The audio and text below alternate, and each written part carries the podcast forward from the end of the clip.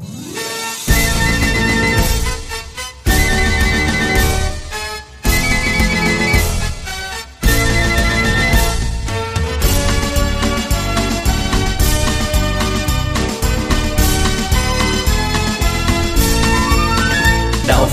ngày nay dân hiến, đạo Phật ngày nay huy hoàng, đạo Phật năm châu bốn biển, dựng xây tinh độ chân gian.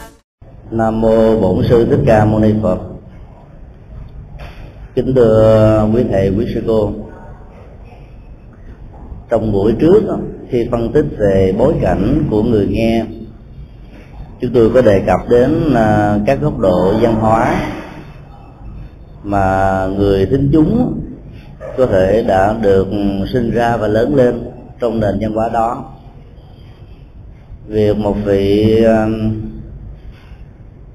hoàng pháp và nhà giáo của Đạo Phật nắm bắt được bối cảnh văn hóa của người nghe chắc chắn rằng sẽ dẫn đến tình trạng tạo ra được bối cảnh của sự khế cơ và ứng lý trong thuyết giảng.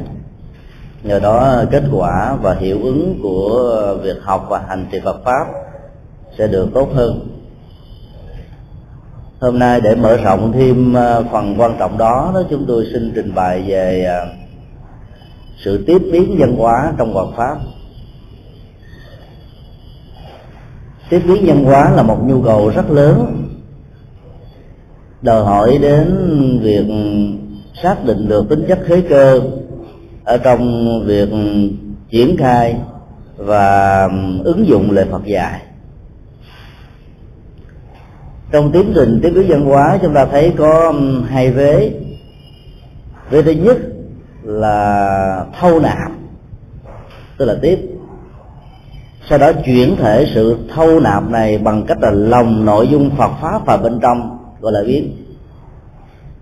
Một sản phẩm Phật Pháp thuộc vào dạng tiếp biến văn hóa đó, nó mang hai chất liệu: chất liệu của nền văn hóa gốc và chất liệu của nền văn hóa Phật giáo ở bên trong. Nó là một sự lai tạo rất chuyên nghiệp. Về phương diện hình thức thì bộ mặt lai tạo của nó mang chất liệu của di truyền văn hóa bản địa, nhưng về phương diện nội dung thì sự lai tạo này đã tạo ra một tinh thần, một phong thái hoàn toàn mới. Đó là phong thái của nền văn hóa Phật giáo thông qua con đường của giáo dục và Hoàng Pháp. Chính vì thế mà tất cả những sản phẩm của tiếp biến văn hóa trong quá trình Hoàng Pháp đòi hỏi nhà Hoàng Pháp và nhà giáo dục Phật giáo phải nắm rất vững về bản chất văn hóa địa phương, ở từng nơi mà mình có thể cấy đặt những hạt giống Phật Pháp lên một mảnh đất hoàn toàn mới toanh.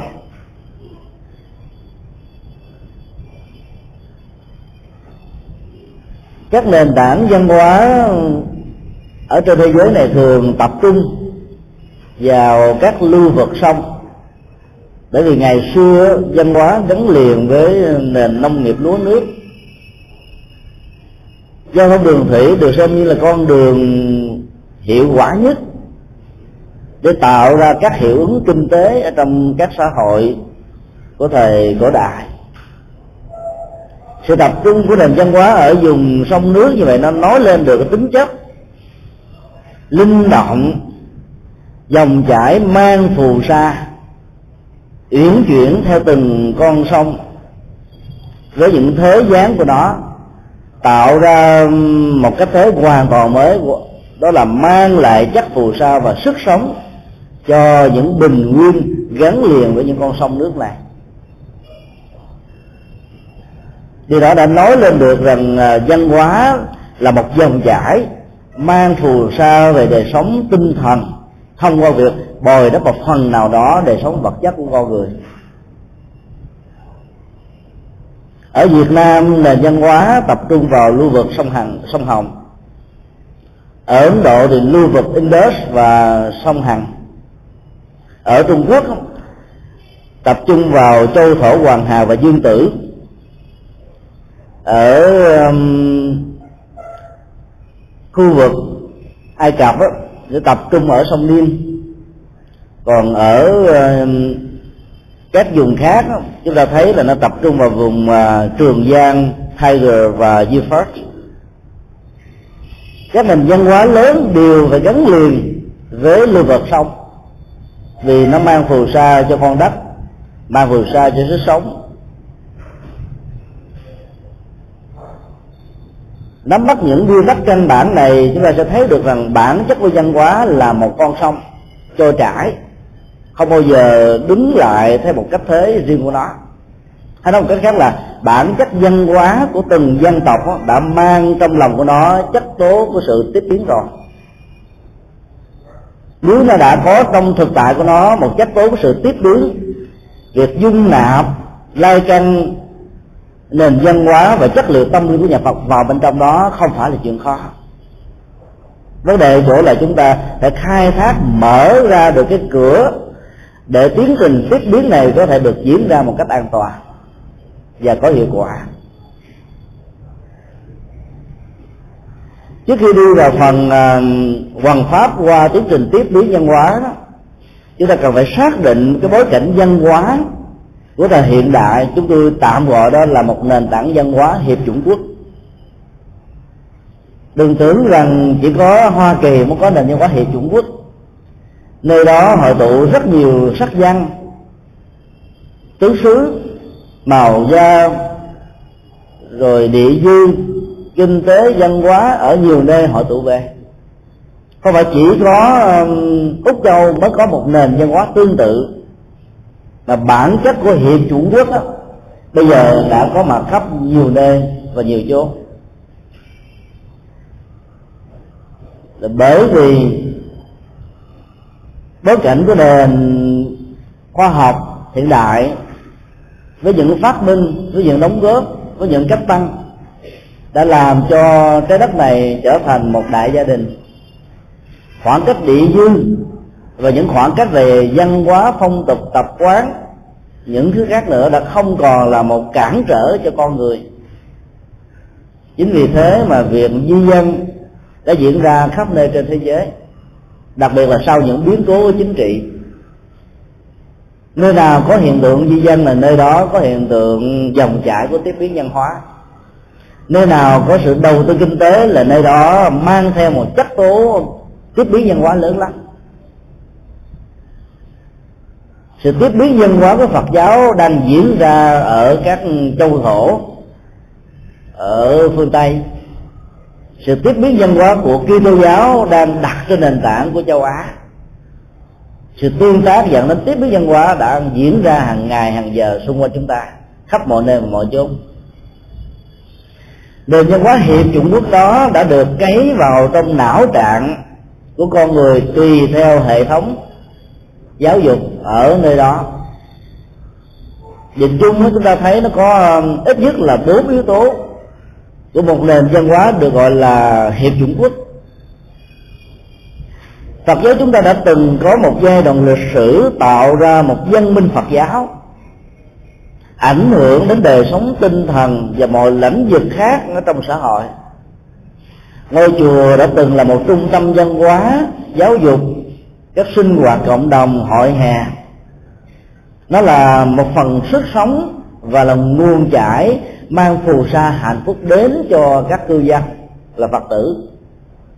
Truyền thống trung tâm văn hóa của Phật giáo tại các nước Tam Tông vẫn còn đang được lưu truyền và phát triển. Trong khi đó, đối với các nước Bắc Tông, truyền thống này đã không còn nữa. Mái chùa đã không còn cơ hội che chở hồn dân tộc. Nếp sống của tổ tông, của những con người hiện đại và trong tương lai đã chưa chắc gì hứng được những tàn cây của Bồ Đề.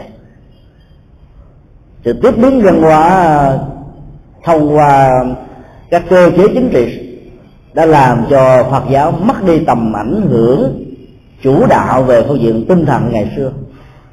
Rất may mắn truyền thống của Phật giáo Nam Tông vẫn đang còn được thịnh hành. Yếu tố đầu tiên của một nền văn hóa hiệp chủng quốc trong thời hiện đại đó là thế tục hóa. truyền thống thế tục hóa về phương diện giáo dục, chính trị, các hoạt động của xã hội v.v. đã được diễn ra vào khoảng cuối thế kỷ thứ 17 tại phương Tây.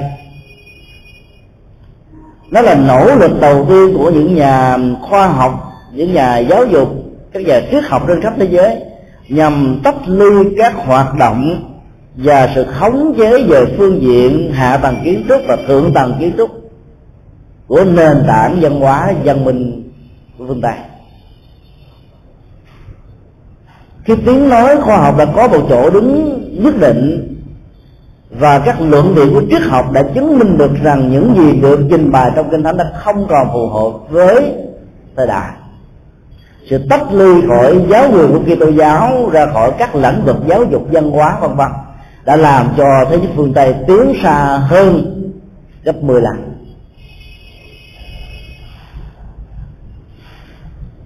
Tiến trình thế tục hóa đã diễn ra như là một phong trào kháng cự lại ách đô hộ về văn hóa và giáo dục của Vatican.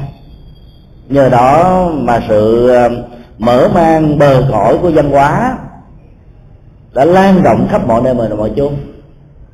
Các học đường của phương Tây bắt đầu mở cửa để đón nhận các nền văn hóa khác với truyền thống văn hóa gốc của mình.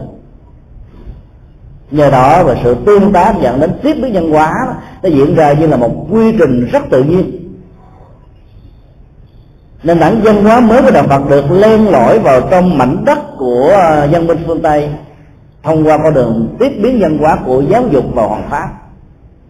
Nó khác hoàn toàn với cái truyền thống đưa Thiên Chúa giáo vào trong các mảnh đất của châu Phi, châu Á cái đây nhiều thế kỷ thông qua dấu dài xâm lược của thực dân. Một bên đó là cưỡng đặt, còn một bên là tiếp nhận như là một nhu cầu cần những dưỡng chất của phù sa. Cơ hội của thế tục hóa trong nền tảng do minh phương Tây hiện đại đã làm cho Đạo Phật phát triển nhanh hơn người ta đã dự kiến.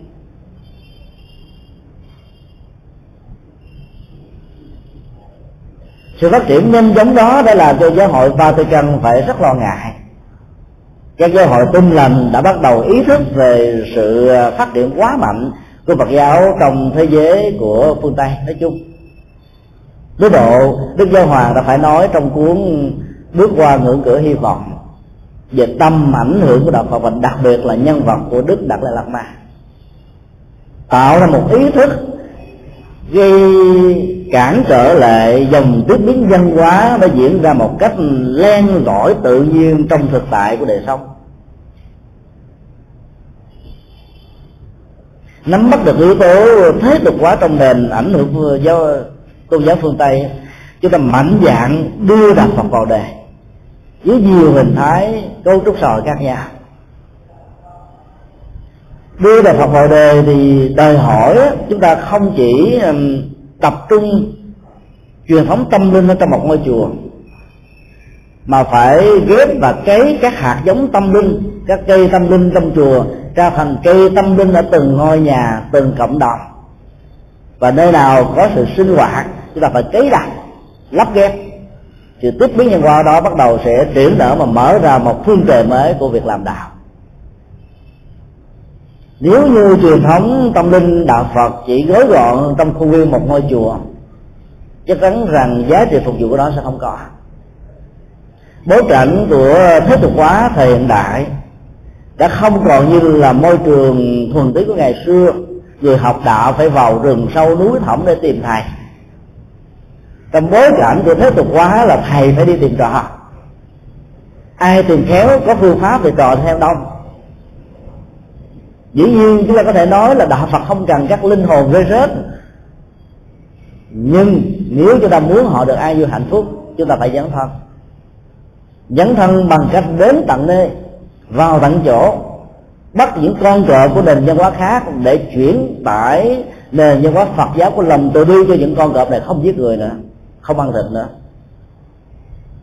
Truyền thống văn hóa đó đã được thực hiện ở Thái Lan. Ai đã từng đi Thái Lan sẽ có cơ hội viếng thăm được một ngôi chùa mà sự sống của các chúa Sơn Lâm gần gũi với các nhà sư, không hề có áo phiện huấn luyện như các nhà ảo thuật gia hay là các nhà siết. Ở đây chúng đã theo lời của các nhà sư bằng thái độ và tinh thần của lòng từ bi. Cho nên đó là một hiện thực. Ở trong sự tiếp biến văn hóa cũng vậy, có những nền văn hóa rất hung hăng. Nếu chúng ta đẩy chất liệu Phật pháp vào trong đó thông qua việc truyền bá mở rộng để cho chất tố tâm linh trong một ngôi chùa tràn ra ngoài thế tục, thì sự tiếp biến văn hóa đó diễn ra một cách tốt đẹp hơn.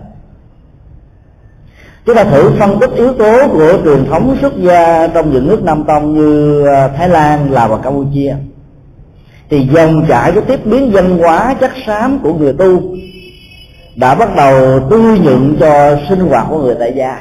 Vì không có một người nam nào là Phật tử không đi tu trong suốt cuộc đời mình ít nhất một lần trong một thời gian nhất định nào đó, tùy theo sự phát nguyện, mà có thể lập gia thất và sống hạnh phúc ở trong một xã hội. Chất liệu của nền văn hóa tâm linh Phật giáo được cấy đặt và chuyển thể ở trong con người của họ trong suốt thời gian là một tu sĩ, có thể giữ vững họ được ở trong những cạm bẫy của xã hội, giúp cho họ có thể có được một đời sống hết sức là an vui và hạnh phúc ở trong cuộc đời. Đó là một sự tiếp biến nhân hóa. Những người theo truyền thống cái nền văn hóa Bắc Tông trước đây còn rất xa lạ với truyền thống đó, có những dị ứng rằng đạo Phật đào tạo ra rất nhiều chất xám, nhưng rốt cuộc rồi chất xám đó đã bị chảy ra đồng đề, không có giá trị gì. Sự chuyển tải cái hạt giống tâm linh dưới hình thức của những người tại gia đó sẽ có cơ hội đi vào trong chính trị, vào trong văn hóa, nghệ thuật, giáo dục, mọi lĩnh vực, mọi ngành nghề của cuộc sống. Cái đó đã làm cho đạo Phật trở thành là một cái tàn cây rất lớn, và bên dưới tàn cây này là những chiếc rễ bám sâu chắc vào lòng đất theo như thế ngang dọc và chiều sâu. Không có một cái cây nào có thể bứng đại thụ Phật giáo đó ra khỏi mặt đất và đời sống của người dân Thái Lan.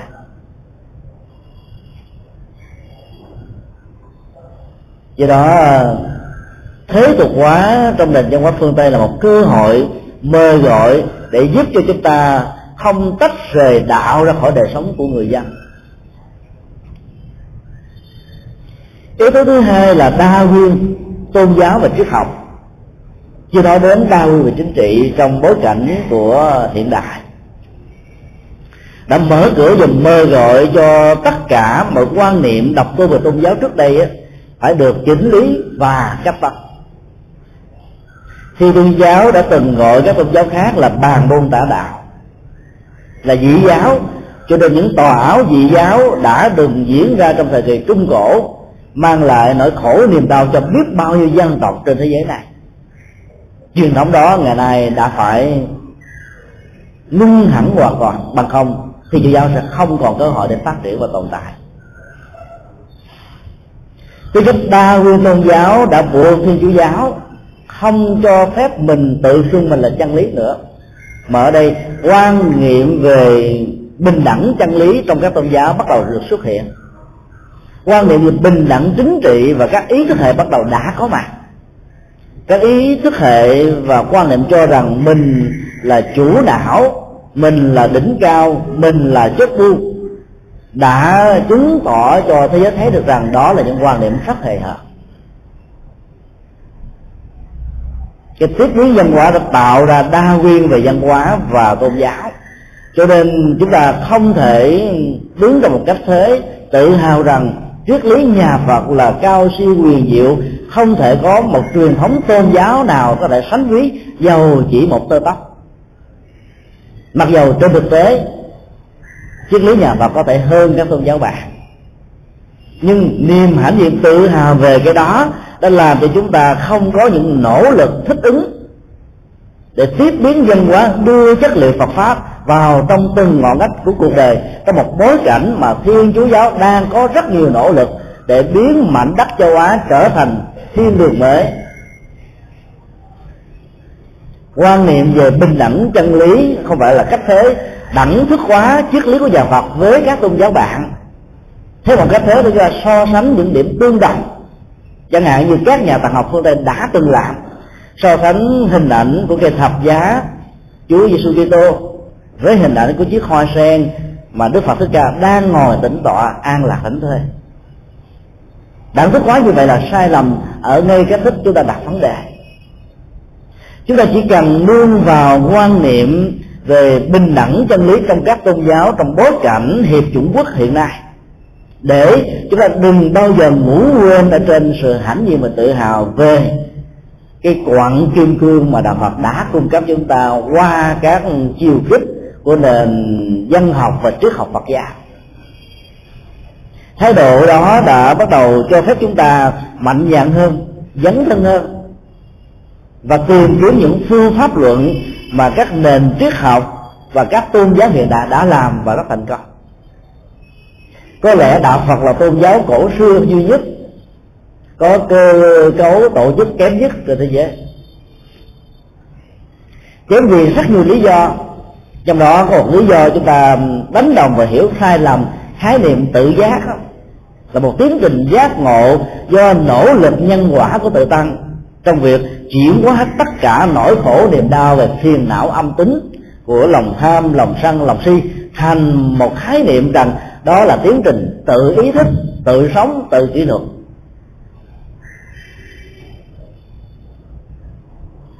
Do vì đẳng thức quá tự kỷ luật với tự giác đã làm cho cơ chế tổ chức của giáo hội Phật giáo trở nên rất yếu kém. Đi tới đâu chúng ta cũng nói rằng Phật giáo không thể nào có giáo quyền, Phật giáo chủ trương ý thức. Nói như vậy là chúng ta sai. Hệ thống giới luật của nhà Phật do Đức Phật Thích Ca chế đặt đó là một hệ thống giáo quyền. Giáo quyền này không phải là một cách thức cưỡng bức con người, mà là những rào cản bảo hộ đạo đức. Nó giống như là sợi dây an toàn của người lái chiếc xe hơi. Cho đến lúc nào tai nạn chưa được diễn ra thì sợi dây an toàn này trở nên là không có tác dụng, và không được người lái xe cảm thấy được chức năng của nó mang lại sự sống cho bản thân họ. Hệ thống giới luật đó có được một sánh ví giống như chiếc nón an toàn cho những người chạy xe Honda hay hai bánh nói chung. Nó có thể bảo hộ người đó họ bị va chạm xuống mặt đất, họ bị chết, bị vỡ não do những cú va chạm khác nhau. Cho nên hệ thống giới luật đó là một hệ thống pháp quy, là một hệ thống giáo điều buộc tất cả mọi người đi theo đó phải thực hành. Ai không đi theo đúng thì có những chế độ tẩn xuất. Nếu vi phạm 4 điều khoản giới luật nghiêm trọng, làm thương tổn đời sống nhân cách và phẩm hạnh của bản thân, và gây mất niềm tin ở quần chúng, thì người đó sẽ không còn thừa nhận như một thành viên của tăng đoàn.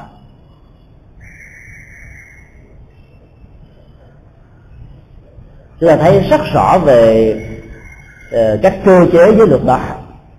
Nó là một hệ thống pháp trị. Hệ thống pháp trị nhằm để giúp cho cộng đồng đó có thể được tiến điều, tiến có nghệ thuật, có phương pháp để giúp cho các thành viên này được bảo hộ về phương diện đạo đức, lớn mạnh về phương diện tâm linh, ảnh hưởng lan rộng về phương diện quần chúng. Cho nên chúng ta đừng có lầm lẫn cho rằng tự giác là tự ý thức. Chính vì thế mà chúng ta cần phải cấp tăng về cơ chế tổ chức. Ít nhất cần phải có hai hệ thống, một hệ thống về hành chính giáo hội thông qua tiêu chí của tông môn pháp phái cũng được, thông qua một hội đoàn Phật giáo mà tới các quốc gia nhằm hội họp và tổng hòa được hết tất cả những tông môn pháp phái có trong một dân tộc đó. Chúng ta thử làm một sự so sánh nhỏ giữa cái cơ chế hành chánh của Phật giáo Đài Loan và Phật giáo Việt Nam mình sẽ thấy. Trong Phật giáo Đài Loan, tông môn pháp phái được phát triển chính vì nó là bản sắc phát triển dân hóa của Phật giáo trong nhiều thế kỷ qua. Một giáo hội mang tính chất quốc gia đó chỉ là một giáo hội tượng trưng, mang tính chất ngoại giao giữa các nước. Nó không phải là cái con đường để đưa Đạo Phật vào trong cuộc đời, mà nó là con đường để tiếp biến văn hóa ở mức độ của quốc tế, Từ đó ở mức độ của quốc gia thì mỗi tông môn pháp phái phải có một truyền thống đào tạo người xuất gia theo cách thức để đẩy người đó vào sự dấn thân phục vụ cho quần chúng và tha nhân. Cho nên khi những người xuất gia mới vào chùa, họ sẽ được học về giới luật rất kỹ, học về những con đường hoằng pháp rất vững chãi, học về những con đường dấn thân đưa Phật giáo qua các nền tảng văn hóa và kinh tế, để cho người dân cảm thấy rằng chất liệu văn hóa này của đạo Phật đó, nó có mặt hết với mọi ngóc ngách của cuộc sống. Trong khi đó đạo Phật Việt Nam đang nỗ lực cơ chế hóa thành một tổ chức giáo hội duy nhất. Với cơ chế đó đã làm cho hành chính của chúng ta mạnh hơn Phật giáo Đài Loan. Nhưng ngược lại, các truyền thống tu tập của tông môn pháp phái đó, mặc dù vẫn duy trì, lại không có cơ hội để tạo ra những sắc thái của bách hoa dị thảo. Mỗi cái có cái hay và có những giới hạn nhất định của nó.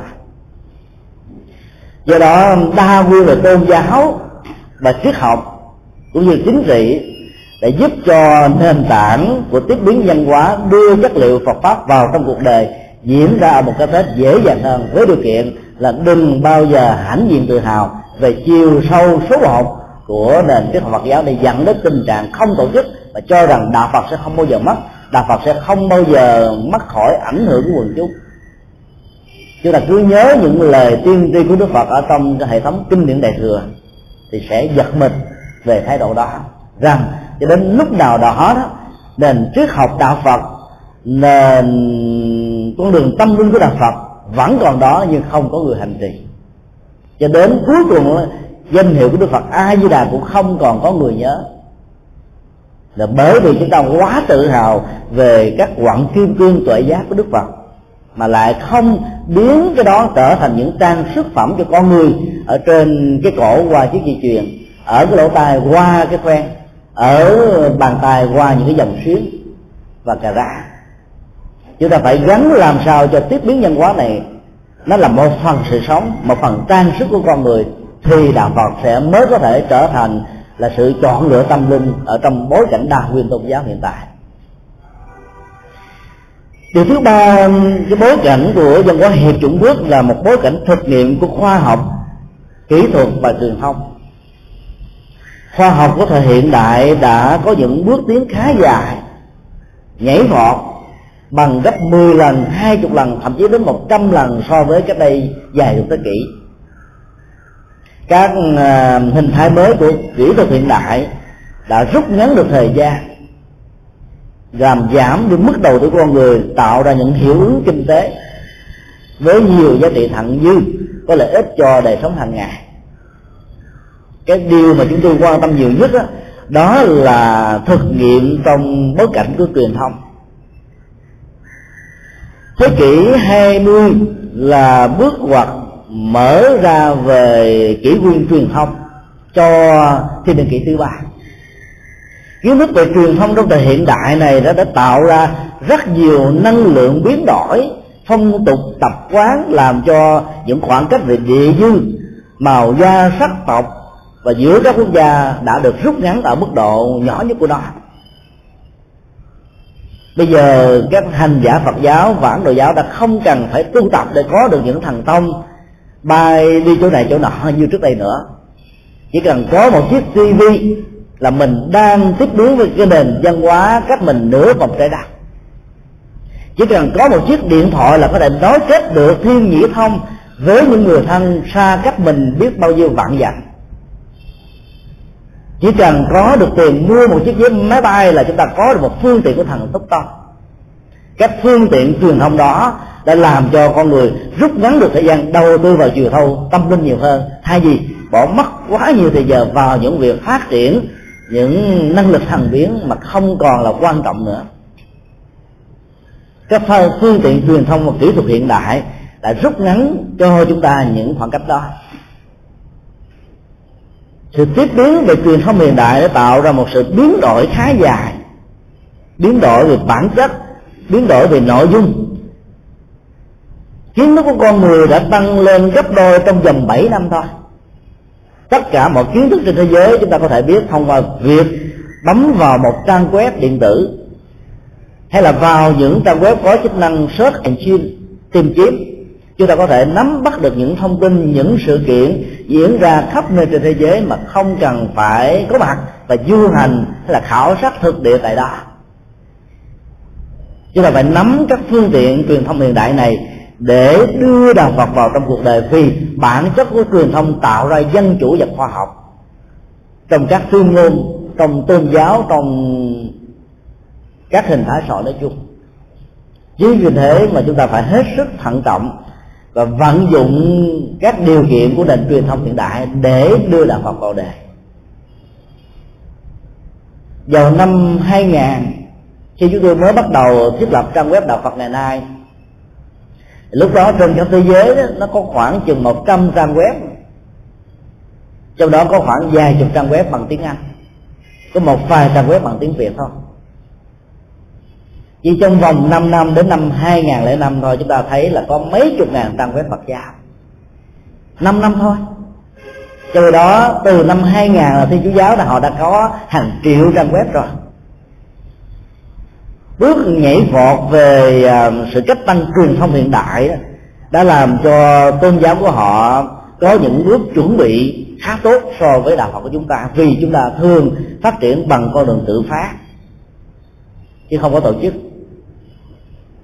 Hệ thống tổ chức trong truyền thông đó sẽ rút ngắn được thời gian ở chỗ đó là những người có trình độ kém và trung bình vẫn có thể tạo ra những sự thích ứng ở quần chúng, vì họ tiếp thu 100% từ những mô chuẩn về làm đạo mà thế giới thường gọi là công tác tông đồn.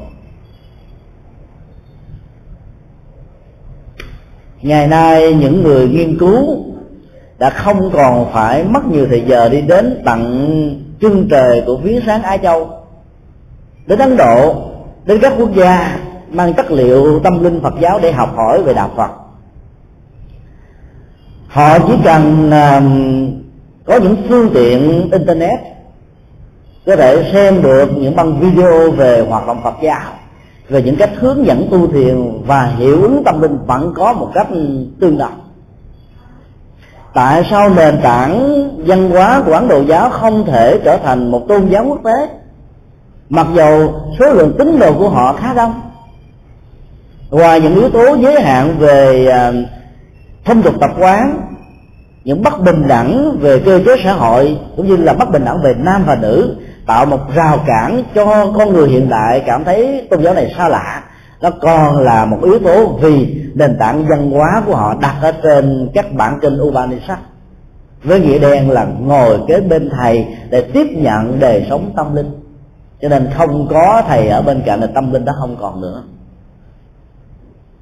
Truyền thông của thế giới hiện đại với những phương tiện khoa học kỹ thuật đã tách rời những hoạt động đó ra khỏi truyền thống văn hóa tôn giáo. Người học đạo ngày nay có thể tiếp nhận giới pháp thông qua internet, vì giới sư có thể ở nửa phương trời của trái đất, giới tự có thể nửa phương trời kia, hai bên giao cảm với nhau thông qua sự truyền thông âm thanh và hình ảnh trực tiếp ở trên mạng. Nhất tâm hướng về là việc truyền trao giới thầy đó vẫn có thể được thiết. Chúng ta phải mạnh dạn đưa các hình thái mới đó vào trong nghệ thuật hoàn pháp thời hiện đại thì mới có thể mở rộng biên cương bờ cõi của chánh pháp khắp mọi nơi mọi chốn. Việc làm đó có thể chấp nhận được, bởi vì nhà Phật đã từng xác định rằng con đường của tâm là con đường ngắn nhất, bởi vì nó khởi đi từ tâm, đích đến của từ tâm. Cho nên khoảng cách đó nếu có tuệ giác đứng vào thì nó chỉ là một là tất cả là một. Nếu không có tuệ giác can thiệp vào thì dầu cho ở kế bên cạnh nhau nhưng vĩnh viễn vẫn là xa nhau, không gặp nhau ở một điểm chung nhất nào đó được. Cái tiếp biến văn hóa đó thông qua các phương tiện của truyền thông đã tạo cho đạo Phật một cơ hội mở rộng biên cương bờ cõi tâm linh của mình. Yếu tố thứ tư của nền văn hóa hiện đại gắn liền với cơ chế hiệp chủng quốc đó là yếu tố nhân bản. Có thể nói đạo Phật có những lời dạy, những bản kinh, những truyền thống gắn liền với nhân bản, đề cao nhân bản. Trước đây các tổ chúng ta thường phân tích giáo lý của Đức Phật thông qua ngũ thừa. Nhân thừa được xem là nền tảng nhất, nhưng chúng ta lại không đặt nặng cái phần nhân thừa này, vì chúng ta cho rằng nó chỉ là 1/3 của con đường tâm linh. Chúng ta đầu tư vào Thanh Văn thừa, Bồ Tát thừa rồi Phật thừa. Ba thừa đó thì chúng tôi cần thiết cho người xuất gia chứ không cần cho người tại gia. Người tại gia không cần chứng đạo, không cần giải thoát, họ chỉ cần hạnh phúc, họ chỉ cần an lạc. Chúng ta đã cương điệu cái nhu cầu tâm linh của họ ngang bằng với nhu cầu tâm linh của những người xuất gia là chúng ta sai lạc. Chúng ta nạp cho họ quá nhiều những dưỡng chất tâm linh cao siêu huyền diệu mà đôi lúc nó không cần thiết trong đời sống thực tế để giải quyết những nỗi khổ niềm đau. Những Phật tử vào những ngôi chùa Bắc Tông và khất sĩ mới vài ngày đầu thôi đã có cơ hội đọc những bản kinh cao siêu huyền diệu mà Như Lai Thế Tôn nói vào cuối cuộc đời của Ngài rồi Pháp Hoa và Niết Bàn. Chúng ta đã đi lại ngược hoàn toàn với truyền thống làm đạo ứng cử Đức Phật Như Lai Thế Tôn. Bản kinh Pháp Hoa và Niết Bàn nói cho những vị đại thánh A La Hán chứ phải nói cho người phàm kẻ tục. Truyền thống của Pháp Hoa Tông đã được mở rộng và người ta đã đến với pháp môn này chỉ vì trong đó có nói đến công đức của người hành trì Pháp Hoa được 7.200 công đức thông qua 6 giác quan. Mỗi một giác quan như vậy có 1.200 công đức. Chữ guna trong tiếng Sanskrit mặc dù đưa phần lớn các dịch giả vậy là công đức trong một số ngữ cảnh nhất định nào đó, nhưng trong trường hợp của kinh Pháp Hoa nó là công năng, là chức năng. Giác quan không có công đức, tâm tạo ra công đức. Giác quan có những công năng. Khi chúng ta vận dụng làm khai thông được, tạo ra một cách tiếp nối giữa các giác quan với nhau rồi đó, thì chúng ta không chỉ còn nghe bằng lỗ tai mà chúng ta có thể nghe bằng con mắt. Chúng ta không chỉ thấy bằng con mắt mà chúng ta thấy bằng lỗ tai. Do đó được gọi là viên thông các căn thông qua hạnh nguyện và cách tu tập của Bồ Tát Quan Thế Âm.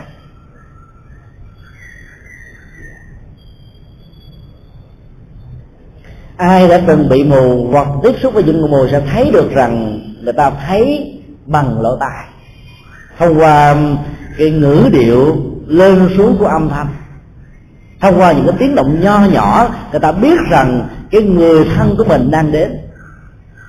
Bởi vì mỗi người nó có một cái dao động vận chuyển khác nhau, tạo ra những làn sóng âm khác nhau. Chỉ khi nào chúng ta bị mất những chức năng của con mắt thì sự tập trung của nhận thức sẽ đổ dồn vào lỗ tai, và lúc đó lỗ tai đóng luôn chức năng của cái thấy. Người mù đi qua đường thoải mái, từ nơi mà họ ở cho đến chợ búa, có người dẫn qua một lần rồi họ sẽ nhớ đường đi nước trước không bao giờ quên. Đó là chuyển tải chức năng mới cho lỗ tai bằng cái thấy. Cái đó đạo Phật đã nói từ lòng. Những việc làm đó được gọi là phát huy công năng. Do vì quan niệm tụng kinh đại thừa có những phước lực lớn như vậy cho nên người ta đã đổ dồn vào, và cuối cùng những nền tảng căn bản về đời sống, về hạnh phúc, về đạo lý làm người, về những giá trị khác đó, phần lớn người Phật tử tại gia không nắm ra. Cho nên cơ hội bỏ đạo dễ dàng lắm. Khi được người khác dụ dỗ đạo bằng những sinh hoạt giới trẻ hấp dẫn, năng động, họ sẽ bỏ đạo Phật ngay thôi. Cho nên chúng ta thấy đạo Phật đại thừa đã từng chứng kiến và đã từng trải qua những kinh nghiệm thăng trầm lên voi xuống chó, khi đã từng là nền tảng tâm linh của một dân tộc nhưng bây giờ đã mất hẳn hoàn toàn. Chẳng hạn như Kashmir, nền tảng của chiều sâu tâm linh đại thừa, đã nhường bước cho Hồi giáo.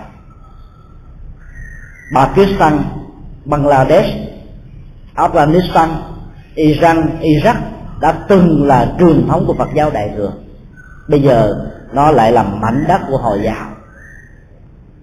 Chúng ta không thể tìm tình trạng tương tự ở trong những mảnh đất văn hóa tâm linh của Nam Tông. Tại sao như vậy? Bởi vì Nam Tông không dạy những gì cao siêu cho người tại gia. Họ dạy cách làm phước, họ dạy hạnh phúc hôn nhân gia đình, họ dạy những cách tĩnh tại phóng thích những nỗi khổ niềm đau bằng con đường thiền quán Vipassana, minh sát tuệ. Những cách rất đơn giản làm là có hiệu quả, không phải những triết lý cao siêu quyền nhiệm dành cho những người xuất gia có nhu cầu tâm linh lớn hơn, vĩ đại hơn. Cho nên họ đã thành công. Yếu tố nhân bản trong đạo Phật rất lớn, nhưng đôi lúc làm đạo chúng ta quá chú trọng về thanh văn bản, Bồ Tát bản và Phật bản hơn là nhân bản. Cái đó đã làm cho chúng ta bỏ rơi con người. Các tôn giáo khác đôi lúc đã xúc vật quá con người bằng những tên gọi, gọi con người là con chim.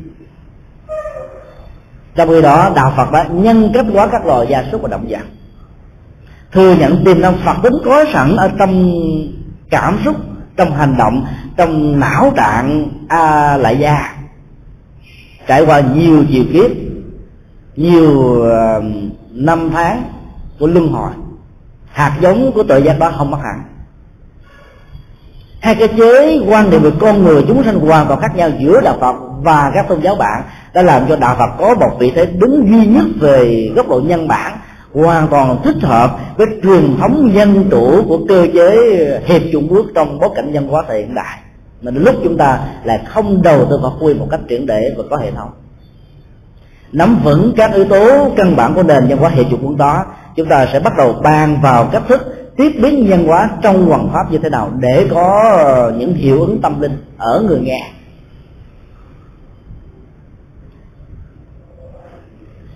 Nguyên tắc thứ nhất, đừng bao giờ tạo ra các rào cản văn hóa trong quy trình tiếp biến.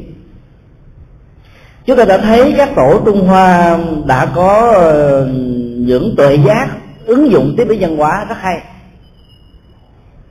Những gì trong nền văn hóa của Trung Hoa có, đạo Phật Trung Hoa đều có. Các hạt giống dữ liệu của nền văn hóa Trung Hoa đã được chư tổ tạo ra những cái bánh tâm linh mới cho quần chúng tại đây. Nền văn hóa Trung Hoa là nền văn hóa của dấn thân, năng động, tự lực và ý thức hệ của nho giáo.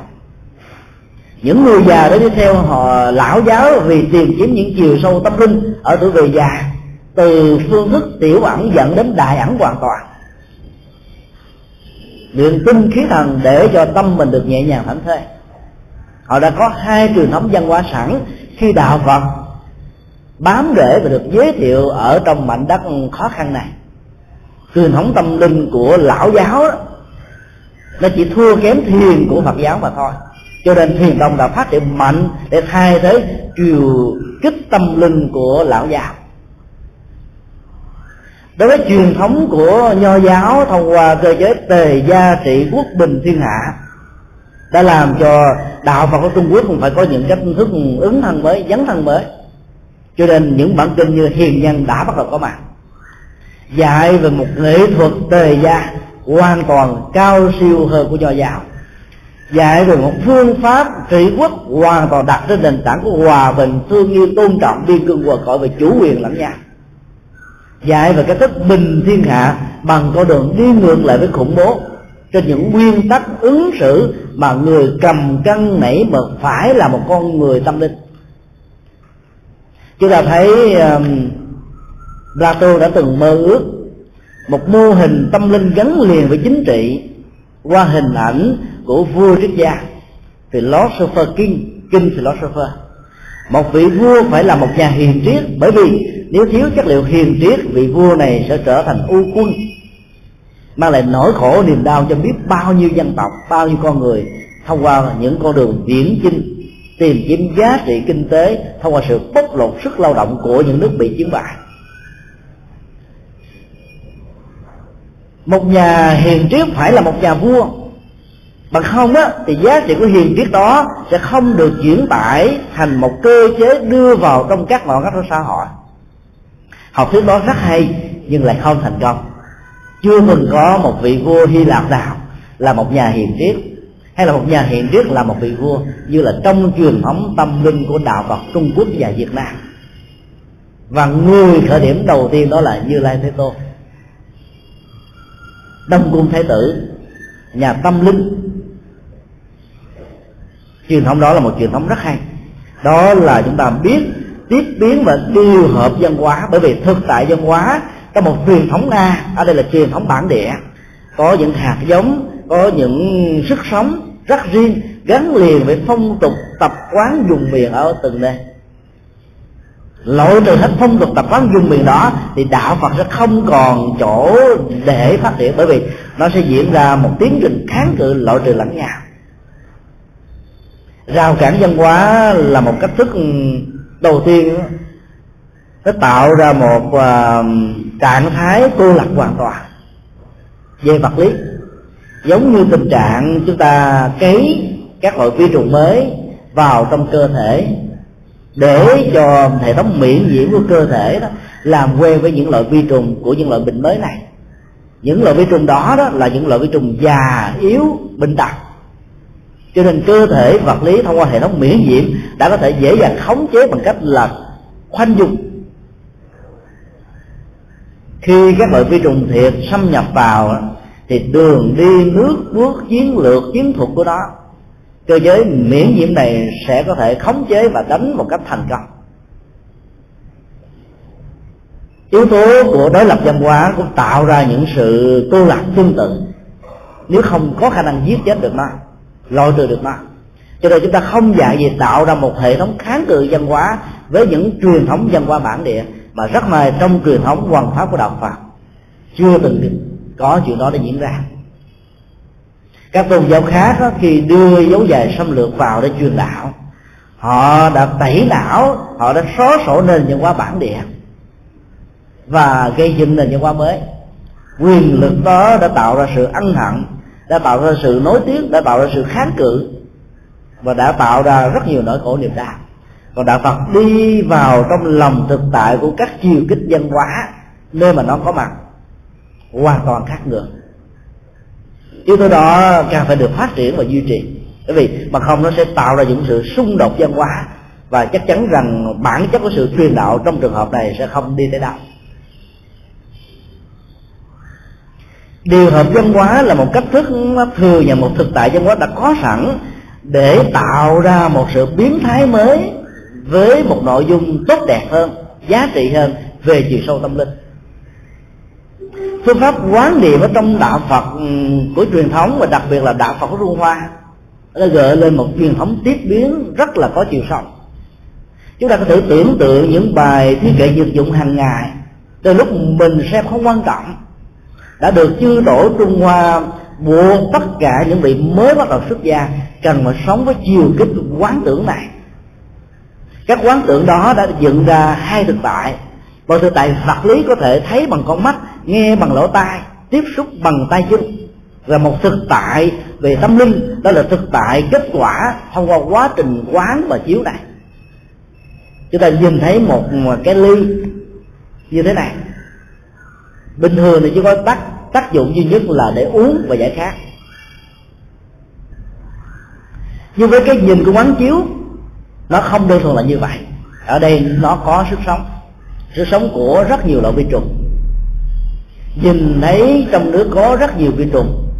Chiều sâu tâm linh của đạo Phật Đại Thừa đã dạy cho các hành giả từ cái ly Phật lý này trở thành một pháp môn tu, đó là quán lòng từ bi, muốn cho tất cả các sinh linh vô tội trong cái uống giải khát này được siêu sanh thoát hóa.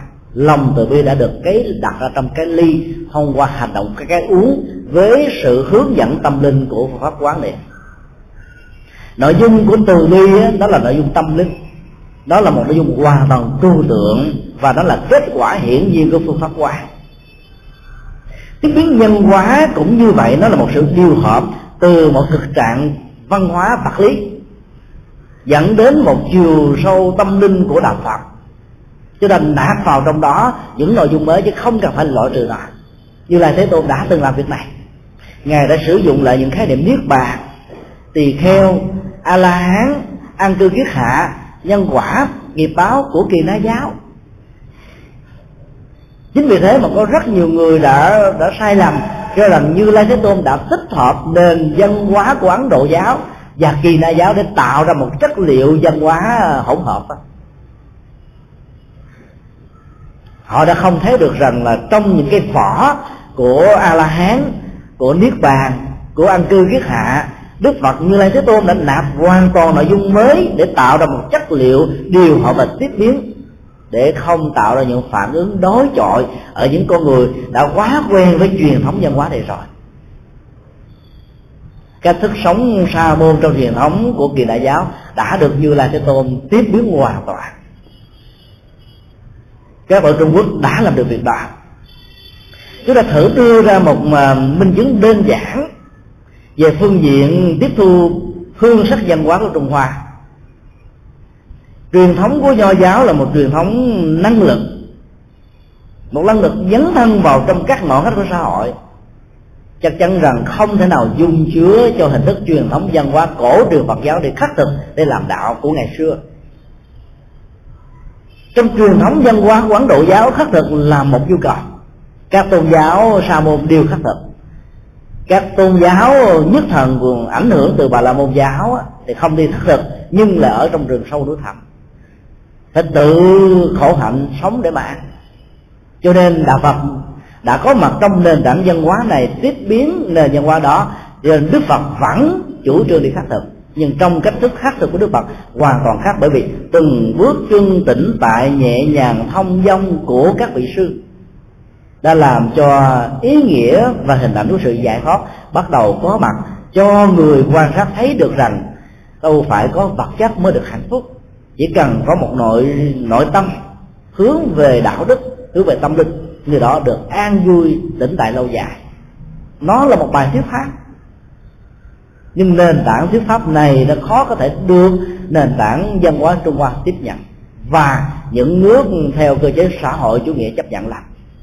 Họ sẽ cho chúng ta là con mọt xã hội, là những người lười biếng, là những người ăn xin, là những người trở thành gánh nặng cho những người khác. Cho nên các tổ Trung Hoa đã phải chủ trương một ngày không làm, một ngày không ăn. Đó là tiếp biến nhân quả. Dĩ nhiên làm và ăn ở đây không phải là kinh tế và hưởng thụ, không phải là những giá trị thặng dư để tạo thêm đồng tiền các chùa to Phật lớn, mà là cho người quần chúng ảnh hưởng Nho giáo thấy được rằng các nhà sư chúng tôi có năng lực, có sức khỏe, có trình độ, có thể làm bất cứ việc gì, nhưng làm không phải để giàu để sang, mà làm để dấn thân phục vụ cho xã hội, truyền thêm những chất lượng tâm linh mới cho họ. Do đó hình thái của chiếc y và chiếc áo của Hoàng còn được thay đổi một cách tăng. Chiếc y của Nam Tông đã không còn có thể thích ứng với chiều kích tâm linh văn hóa của người Trung Quốc được, bởi vì cái quán y như vậy nó tạo ra sự tĩnh tại trang nghiêm. Một nhà sư đang quán y thượng đi rồi thì không thể nào có múa tay múa chân đi được. Nó tạo ra một trạng thái tĩnh tại, nhưng với một cái chiếc áo như thế này, một cái chiếc tay dài và một cái quần ống, nhà sư có thể lao động chấp pháp, đi đứng nằm ngồi, sinh hoạt như những người thường. Nhưng ở trong sự sinh hoạt bình thường đó có chất liệu của chánh niệm tỉnh thức, cái mà trong sinh hoạt của Nho giáo hoàn toàn không có. Ngay cả trong lão giáo nữa chỉ có được một phần của tĩnh tại, nhưng tĩnh tại đó là không có chiều sâu của tâm linh. Đó là một tiếp biến nhân quả. Truyền thống của những quốc gia nào có chiến tranh như là của Trung Quốc, yếu tố của yêu nước, thờ một vua, trung thành với một chủ nghĩa là một yếu tố rất quan trọng của ý thức hệ chính trị. Đạo Phật đã có rất nhiều những giáo huấn về yêu tổ quốc, yêu đồng bào, yêu con người, yêu thiên nhiên, yêu môi trường, yêu xã hội. Cho nên học thuyết Tứ Trọng Ăn đã trở thành một học thuyết vừa chính trị, vừa xã hội, vừa nhân bản, vừa cách tăng, vừa nhập thế, để ứng lại về những cái rất là căng thẳng, đối nghịch hoàn toàn với triết lý của Nho giáo. Các học thuyết mới đó phải được ra đời trên nền tảng hệ thống hóa những gì mà Đức Phật đã dạy trong kinh. Tiếp biến nhân quả đó đã mở ra một cửa ngõ mới cho đạo Phật Trung Hoa phát triển. Về phương diện của văn học, chúng ta thấy các kinh điển mới đã bắt đầu ra đời trong nền tảng và dữ liệu của nền văn hóa Trung Hoa. Trung Hoa đã có một cái bản kinh Nhị Thập Tứ Hiếu đề cao về vai trò hiếu thảo của con người một cách cực đoan. Khi người cha người mẹ qua đời đó phải mặc áo bô, áo vải, mọi hưởng thụ sinh hoạt vui nhộn hàng ngày. Cưới hỏi, làm ăn phải ngưng hoàn toàn suốt 3 năm. Truyền thống hiếu thảo cực đoan đó đã làm cho giá trị kinh tế đó bị khủng hoảng theo một cách rất nhất định, và về lâu về dài nó dẫn đến một hình thái văn hóa mang hình thức hơn là nội dung. Người ta mặc áo bô áo giả chứ ta không biết mặc để làm gì. Đạo Phật Đại Thừa đã tiếp biến nền văn hóa này với sự xuất hiện 2 bản kinh Vũ Du Lan và Báo Ân Cha Mẹ, với những nội dung chiều sâu rất đơn giản, rất sâu sắc, rất tình người, rất ấn tượng. Nó đã trở thành một truyền thống gắn liền với ngày rằm tháng 7, một cái ngày rằm mang chiều kích văn hóa hoàn toàn của Nho giáo. Đó là tiếp biến văn hóa. Ở đây chúng ta không hề thấy ngày Mục Kiền Liên của Ấn Độ, bởi vì ngày Mục Kiền Liên của Ấn Độ không nổi tiếng về hiếu thảo mà nổi tiếng về thần thông. Ở đây nền văn hóa Trung Hoa đã giữ lại những dữ liệu của nền văn hóa Ấn Độ, đó là lấy thần thông để phục vụ cho hiếu thảo, để chứng minh rằng nghiệp lực của con người không thể giải quyết bằng thần thông mà phải bằng chuyển hóa, bằng tu tập của bản thân, thông qua đạo đức cộng đồng, thông qua ảnh hưởng giao thoa tâm linh cộng đồng. Ngài Mục Kiền Liên của nền văn hóa Ấn Độ là một người nổi tiếng về bất hiếu trong những đời sống quá khứ, đã từng giết cha giết mẹ do vì chọn vợ, lựa người vợ như là hạnh phúc cứu cánh của mình. Nền văn hóa Trung Hoa đã chuyển tải một nội dung hoàn toàn đi ngược 180 độ. Ở đây là một nhân vật rất hiếu thảo, vận dụng được những giá trị tâm linh cao nhất trong quá trình tu tập của mình để phục vụ cho cha mẹ, và thông qua đó phục vụ cho những tấm gương hiếu thảo cho cuộc đời. Đó là tiếp biến nhân hóa của Trung Hoa. Nền y học của Trung Hoa rất sâu sắc đến độ nó trở thành một trong những truyền thống sức khỏe mang lại tuổi thọ cho con người, tạo nền tảng cho tiếp biến văn hóa cho bản kinh Dược Sư có mặt. Ở đây yếu tố của nền văn hóa Ấn Độ không có, mà hoàn toàn là yếu tố tâm linh và dữ liệu tâm linh trong nền văn hóa của người Trung Quốc. Ở đây sự trị liệu tâm linh đã được diễn ra thông qua cái thức là nhạc liệu pháp với hình ảnh của cây nhạc âm. Đó là những hình ảnh biểu tượng triết lý Đại Thừa đã được cấy đặt vào, nạp vào một nội dung hoàn toàn mới. Tại sao phải dùng nhạc để trị liệu? Vì Trung Hoa là xứ sở của nhạc, của lễ. Đức Phật đang ngồi giữa cây nhạc âm nói bài kinh Dược Sư, nói về chất liệu của Đức Phật thầy thuốc trị liệu tâm linh, trị liệu vật lý. Nhạc liệu pháp đó đã được các nhà sư Trung Quốc và Đài Loan phát triển thành một nền văn hóa nhạc lễ mà chúng ta đang từng bước đi theo tập tễnh. Chất liệu của trị liệu vật lý đó không đủ sức để mang lại giá trị hạnh phúc thật sự cho con người, cho nên những dược chất tâm linh của Đức Phật Dược Sư đã được đưa vào với 12 lời nguyện và những phương pháp để tẩy rửa những cơn bệnh bỏng sẻn, khi phải chia sẻ nhường cơm cho con người, giống như là lấy lưỡi lam cắt vào từng làn da thấp thịt của chúng ta đau quặn và thắt.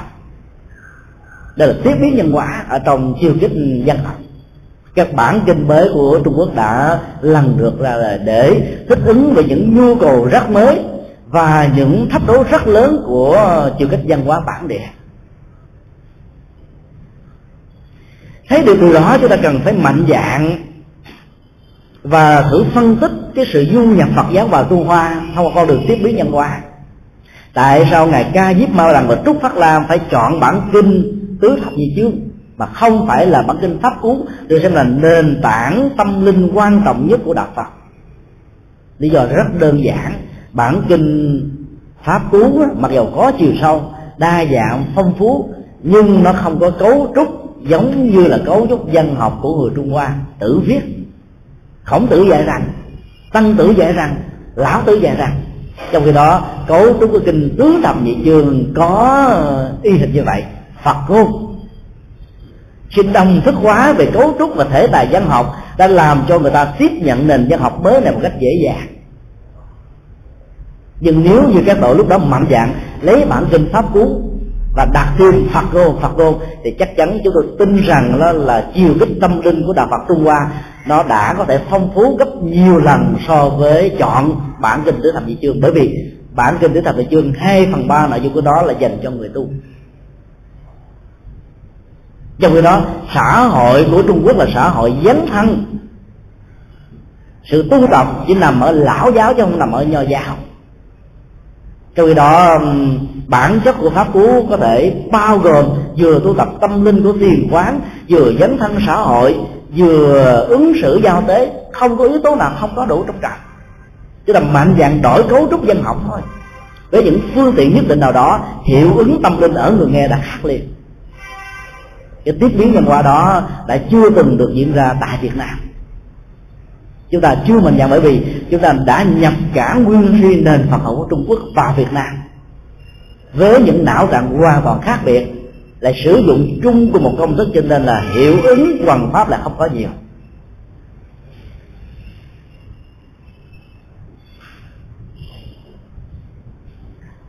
Đạo Phật Tây Tạng rất mạnh dạn. Đức Phật Tây Tạng không phải Đức Phật 2 mí mà Đức Phật 1 mí. Đức Phật Trung Quốc cũng là Đức Phật 1 mí. Người Việt Nam là người 2 mí. Chúng ta phải tạo ra một cấu trúc thẩm mỹ nghệ thuật cho một vị Phật Việt Nam có dốc dáng của người Việt Nam, thì người Việt Nam mới cảm thấy gần gũi, thân mật, thương kính, hơn là sử dụng một vị Phật mà nó rất là xa lạ với truyền thống về cấu trúc nhân thể học của con người Việt Nam.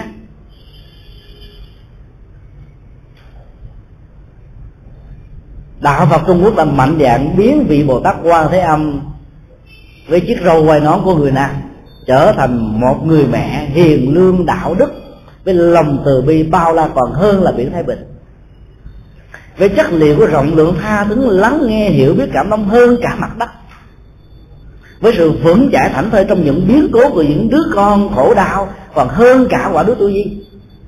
Nền tảng văn hóa đó là một sự tiếp biến. Chúng ta du nhập nền tảng của Bồ Tát Quan Tham vào Việt Nam về chiếc áo của cung đình Trung Quốc, chứ không phải chiếc áo của chiếc áo dài Việt Nam, vì chúng ta chưa có mạnh dạng, vì chúng ta chưa dám tạo ra một cơ hội để tiếp biến văn hóa quan trọng này.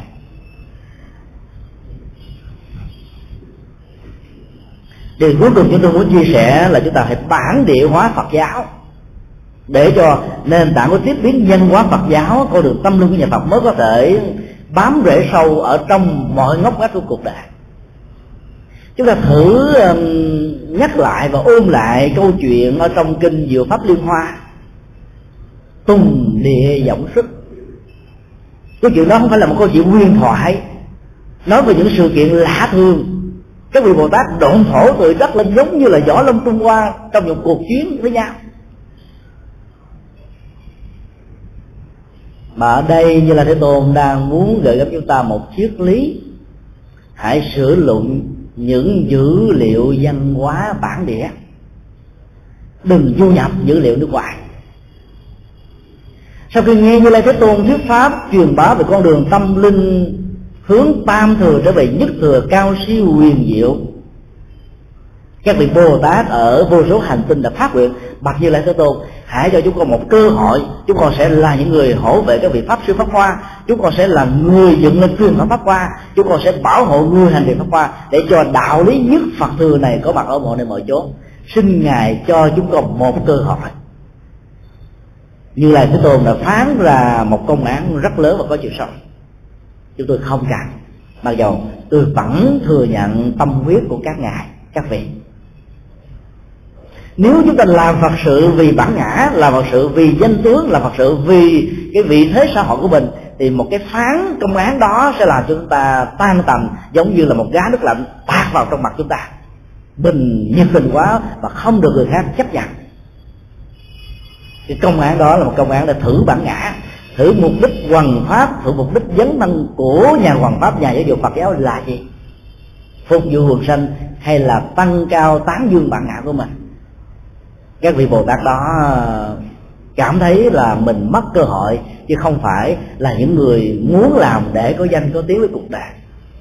Như là Thế Tôn đã nói, các vị hãy lắng chờ, chỉ trong giây phút nữa thôi, vô số các vị Bồ Tát ở cõi Ta Bà này, mặc dù rất mới mẻ, chiều sâu tâm linh không bằng các ngài đâu, nhưng họ có thể làm công việc đó một cách thành công. Vừa nói dứt lời, ở dưới đất Ta Bà này vọt lên vô số các vị Bồ Tát giáo hóa chúng sanh. Có người tạo ra cơ hội cho chúng sanh đó thành Phật ở trong tương lai, với những danh hiệu, với 32 tướng tốt, với 80 vẻ đẹp, với các hạnh nguyện, với những con đường, với những đạo lý vân vân. Các vị Bồ Tát đã chứng kiến như là chuyện diễn ra trước mắt. Nó không phải là một huyền thoại mà là một triết lý. Ở trong cõi Ta Bà này chúng tôi vẫn có đủ những con người làm công việc đó. Yếu tố bản địa mới là yếu tố lâu dài. Nhập cảng nguyên si phải lệ thuộc. Chúng ta nhận viện trợ một quốc gia nào đó thì ý thức hệ chính trị và những sức ép chính trị của quốc gia đó, quốc gia tiếp nhận này phải làm theo. Đàn em phải tuân thủ đàn anh, các tiểu vương phải đặt chiều gống cho đại vương. Nguyên tắc đó là nguyên tắc quân chủ xưa và nay duy nhất, mặc dầu hệ thế chính trị đã được thay đổi từ quân chủ sang tư bản, nhưng cấu trúc về liên minh chính trị vẫn y nguyên. Đức Như Lai Thế Tôn đã dạy chúng ta đừng bao giờ bị lệ thuộc vào những liên minh đó, mà hãy phát huy tiềm năng lớn nhất ở trong phạm vi bản địa, ở trong những gì mình có. Cái đó mới lâu, mới bền, mới dài. Một ý nghĩa khác của sự tiếp biến văn hóa trong ngữ cảnh này đó là chúng ta phải lấy những yếu tố, những dữ liệu của nền văn hóa bản địa để nắng lên công trình Phật sự, và phải lấy những con người, những nhân lực, nguồn nhân lực bản địa mới có thể làm thành công trong con đường quá đạo. Các tổ Trung Hoa chỉ truyền qua Việt Nam một vài vị, các tổ sư Việt Nam mới làm nên Phật sự và hoằng pháp thành công ở Việt Nam. Dĩ nhiên chúng ta vẫn thấy rất rõ những cơ chế giới hạn của ngôn ngữ đã làm cho những vị sư ngoại quốc không thể nào làm được thành công ở một quốc gia mà ngôn ngữ mẹ đẻ của họ không phải là ngôn ngữ hành chánh của quốc gia. Chúng ta phải hiểu điều đó để đừng nhập cản một đạo Phật Việt Nam nguyên si sang Hoa Kỳ, sang Anh, sang Pháp, sang Đức, sang châu Âu nói chung, mà phải nhập cản một đạo Phật về tiếp biến văn hóa, lấy các dữ liệu nền tảng văn hóa bản địa đó, thì người bản địa đó mới thấy rằng đây là nhu cầu sự sống của mình. Chúng ta chưa từng thấy một vị tổ sư nào của Ấn Độ đã qua làm đạo thành công ở Trung Quốc, ngoài trừ tổ Bồ Đề Đạt Ma, nhưng chỉ là hạt giống ban đầu. Đỉnh cao nhất của thiền tông Trung Quốc là ngài Huệ Năng, người Trung Quốc, chứ không phải tổ Bồ Đề Đạt Ma. Tỳ Ni La, Ta Lu Nhi và những vị tổ khác của Trung Quốc và Ấn Độ vào Việt Nam chỉ mở ra một viên gạch cho một con đường tâm linh mới, tạo ra con đường đỏ trở thành một con đường đỏ, rồi từ con đường đỏ trở thành một con đường bằng sỏi, từ con đường bằng sỏi trở thành một con đường dán nhựa, từ con đường về sau này trở thành một con đường bê tông cốt thép, ở một diện tích đường rộng thênh thang 8 bước trở thành là 80 bước, 80 thước. Từ một con đường chỉ có 8 làn xe đạp chạy có thể trở thành 8 làn xe hơi hay 80 làn xe hơi. Đó là công lao của chư tổ Việt Nam. Cái yếu tố bản địa đó mới có thể nắm bắt được cái nhu cầu tâm linh, yếu tố văn hóa, phong tục, tập quán của con người ở những vùng này. Thì yếu tố đó mới có thể trở thành yếu tố chủ đạo được. Câu chuyện Tung Địa Vọng Xước gợi gắm chúng ta về một cơ hội tiếp biến văn hóa, mà Như Lai Thế Tôn là bậc vua về nghệ thuật tiếp biến văn hóa thành công trong mảnh đất đa tâm linh, đa văn hóa, đa triết học, đa tôn giáo của Ấn Độ. Chúng ta phải bắt chước ngài, chỉ cần được 1/10 của ngài thôi là công cuộc hoàn pháo sẽ mang lại rất nhiều giá trị lệ lạc cho quần sanh. Dĩ nhiên là trong việc tiếp nhận về bản địa hóa Phật giáo đó, nó vẫn có những cái mắc và còn.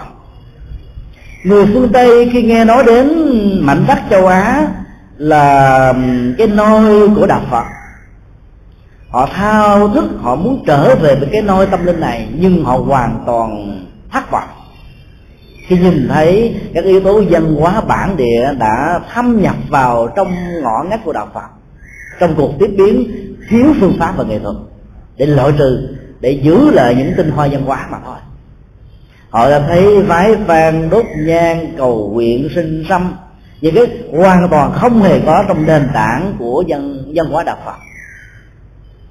Người phương Tây đến với đạo Phật thông qua hai cửa ngõ, một cửa ngõ của chiều sâu tâm linh thiền quán với những phương pháp luận hoàn toàn phù hợp với khoa học, với nền tảng văn hóa của tự lực, và con đường thứ hai là con đường của triết lý, con đường của văn học, con đường của đạo đức, con đường của hành trì, mà họ không thể tìm thấy được ở trong nền tảng kinh thánh của Kitô, kinh thánh của Do Thái, kinh thánh của đạo Hồi hay kinh thánh của bất kỳ một tôn giáo nào, chỉ có trong đạo Phật. Họ thân tượng đạo Phật cho nên từ bỏ tôn giáo gốc của mình, trở về cái nôi văn hóa tâm linh, họ hoàn toàn thất vọng, vì ở đây to là những thứ mà họ đã từng trải qua cách đây mấy mươi thế kỷ về trước. Cuộc sống văn hóa đó đã làm cho nhiều người choáng váng.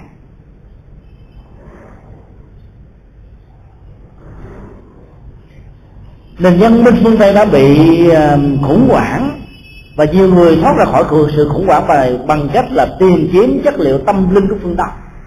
Họ bỏ sỏi đá để tìm kim cương về giá trị hạnh phúc. Trong khi đó, chiều kích của người châu Á đó vì quá kém về kinh tế, cho nên họ bỏ kim cương tâm linh để tìm giá trị sỏi đá của vật chất với những mảnh đất hứa mới. Cái cơ chế văn hóa của phương Tây là cơ chế tự lực. Mỗi một người mới sinh ra là ý thức tự lực, vì nền giáo dục tự lực đã được cấy vào trong não trạng của họ rồi. Ở tuổi 18, các sinh viên được quyền vay tiền nhà nước, các nhà riêng, trả góp, rồi làm công trả góp. 20 năm sau, nếu họ là bình thường, họ sẽ có được một căn nhà, họ là chủ sở hữu của một tài sản nhất định.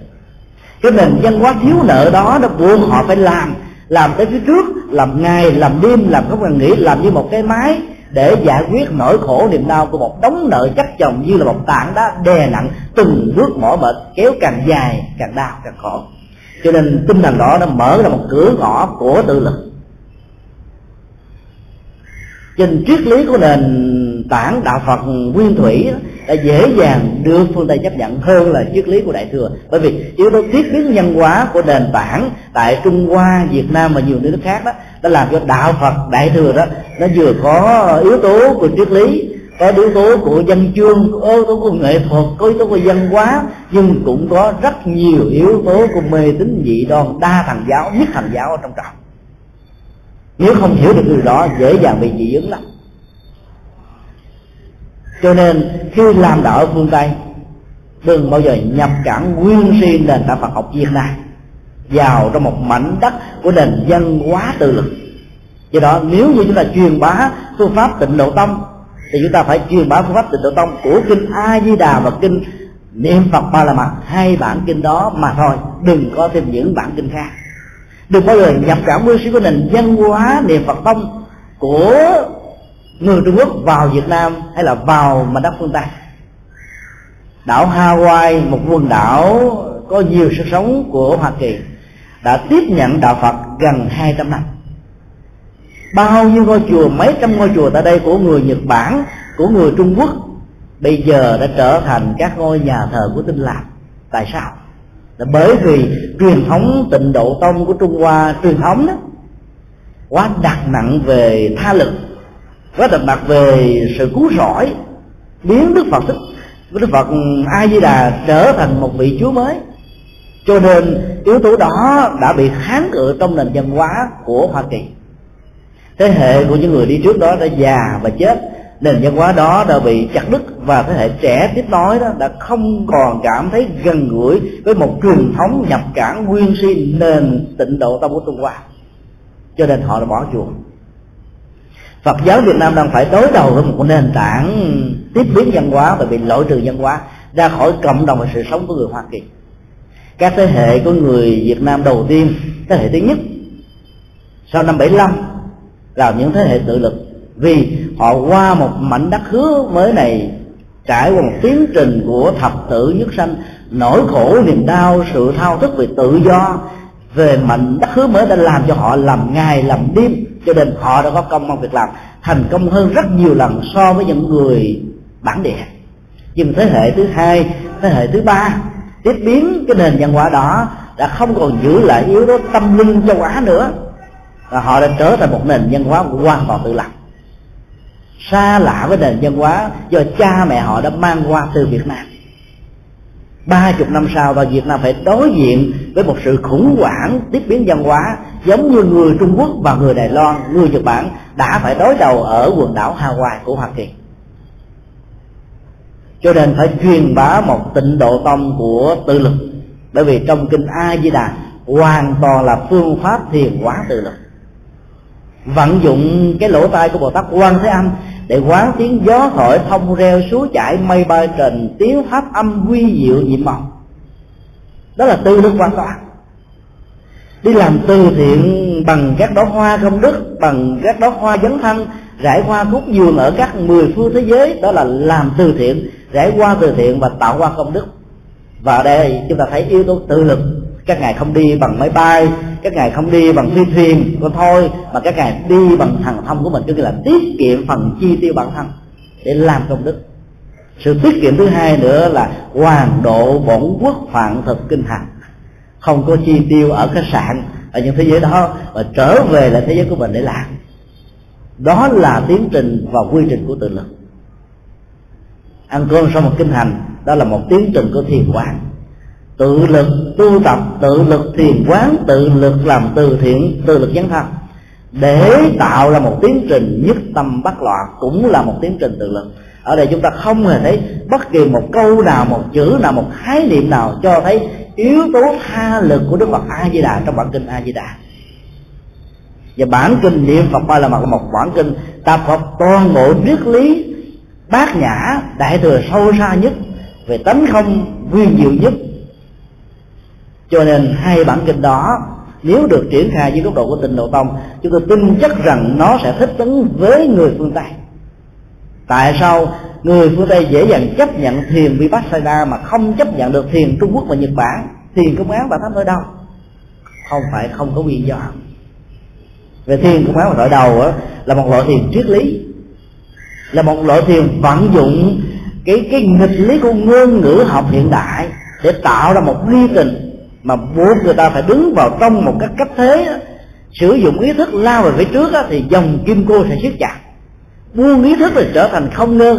Cho nên tạo ra một cái cách thế là phải buông hết tất cả các hoạt dụng của ý thức về nỗi khổ niềm đau. Đó là một liều thuốc gọi là giảm đau.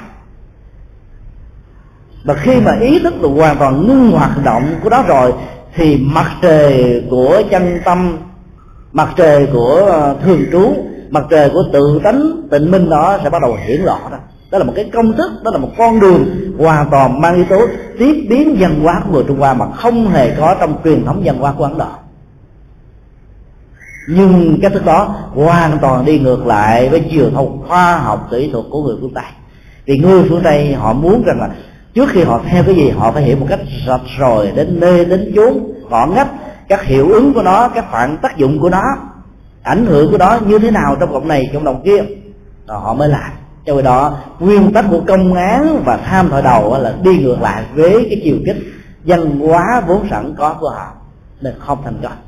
Những nỗ lực của thiền sư thầy của Suzuki và sau này được Suzuki phát triển một cách tuyệt đối thông qua những phong trào so sánh phân tâm học và thiền, nỗ lực dưới góc độ của học đường đại học vẫn đã trở thành một cái gì đó mà không thể nào có một người kế thừa xứng đáng ở trong lĩnh vực học đường cũng như trong lĩnh vực của thiền tông.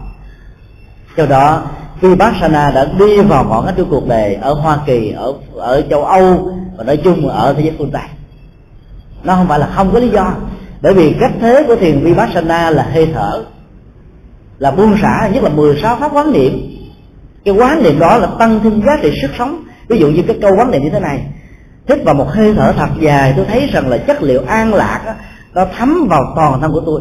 Nếu chúng ta chỉ nói đơn giản chừng đó mà không giải thích thì không tạo ra những hiệu ứng tâm linh nào. Toàn thân là gì? Trong đó nó gồm có các neuron thần kinh, các tế bào, các làn da, các thớ thịt, các huyết mạch, các huyệt đạo. Chúng ta phải quán tưởng làm sao cho chất liệu của hỷ lạc, của an vui, của thiền quán, của hạnh phúc đã thấm vào từng ngõ ngách của tế bào, của neuron thần kinh, của máu, của thịt, của sự sống, của hơi thở, của sự vận hành, thì lúc đó nỗi khổ niềm đau nào có thể xâm nhập được. Sự quán tưởng tiếp biến văn hóa đã đẩy loại trừ nó ra thông qua cái cách của hơi thở ra và vào. Ra là ra những trượt khí, nạp thêm trong những trượt khí đó là những cái không cần thiết cho đời sống tâm linh, và vào của cái không khí trong lành để tẩy não bộ máu, tẩy não bộ não, làm cho các nơi neuron thần kinh được tư dưỡng, tế bào được có thêm sức sống. Chúng ta nạp thêm những chất liệu của an vui hạnh phúc vào, cái đó hoàn toàn thích hợp với một nền tảng văn hóa khoa học kỹ thuật căng thẳng, biến con người trở thành một cái máy. Mà bộ phim Thế giới Tân Kỳ của Sarlo là một điển hình. Ông ta làm riết rồi thấy cái nút ở trên cái ngực của người phụ nữ tưởng như là cái bộ lo, ta lại nhảy, ông ta siết đó. Chế độ máy móc đó cần phải được phóng thích bằng thiền quán vipassana, đẩy đưa vào và ra nhẹ nhàng, thông dong, tự tại, tỉnh thời. Cái cơ giới tiếp biến nhân quả đó rất quan trọng. Chúng tôi trình bày một vài ý niệm nho nhỏ như vậy để tất cả chúng ta cùng suy tư nhiều hơn. Tiếp biến văn hóa như thế nào để cho người nghe có thể thành công? Khi chúng ta nói về sư phạm hoàn pháp mà chúng ta không biết về cách tiếp biến văn hóa đó, với những công thức tổng quát và gợi ý như vậy, chúng ta khó có thể mang lại những hiệu ứng ở người học. Chính vì thế mà trong bộ môn này khi chúng tôi phát thảo ra, chúng tôi đã đề cập đến yếu tố giáo dục lứa tuổi, những phương pháp làm Phật học cho thanh thiếu niên nó phải khác với phương pháp làm Phật học cho những người lớn tuổi. Phương pháp làm Phật học cho những người đã có chiều sâu thực hành các tông môn pháp phái qua thiền tông, tịnh độ tông, mật tông, nó phải khác hoàn toàn với cách thế chúng ta làm đạo cho những người mới bắt đầu tìm hiểu đạo Phật. Chúng ta làm đạo cho những người bình dân nó phải khác với những người trí thức. Chúng ta làm đạo cho những người bình thường có tôn giáo phải khác hoàn toàn với những người theo chủ nghĩa cộng sản, hoàn toàn đối lập với tôn giáo ở ngày xưa, mà bây giờ phải thừa nhận tôn giáo như một nhu cầu xã hội. Nó phải khác nhau, cách nói, cách diễn đạt, cách trình bày, cách chứng minh phải khác hoàn toàn. Cái đó là tiếp biến văn hóa. Sự tiếp biến văn hóa này nó tạo ra một quy trình của sư phạm. Pháp âm đạo Phật ngày nay xin khép lại nơi đây. Quý vị muốn thỉnh hoặc ấn tống các đĩa CD về Đại Tạng Kinh Việt Nam, các kinh sách do Thầy Nhật Từ biên soạn, các bài pháp thoại, các CD về âm nhạc Phật giáo, cũng như muốn đóng góp vào các hoạt động từ thiện của đạo Phật ngày nay, xin vui lòng liên lạc theo địa chỉ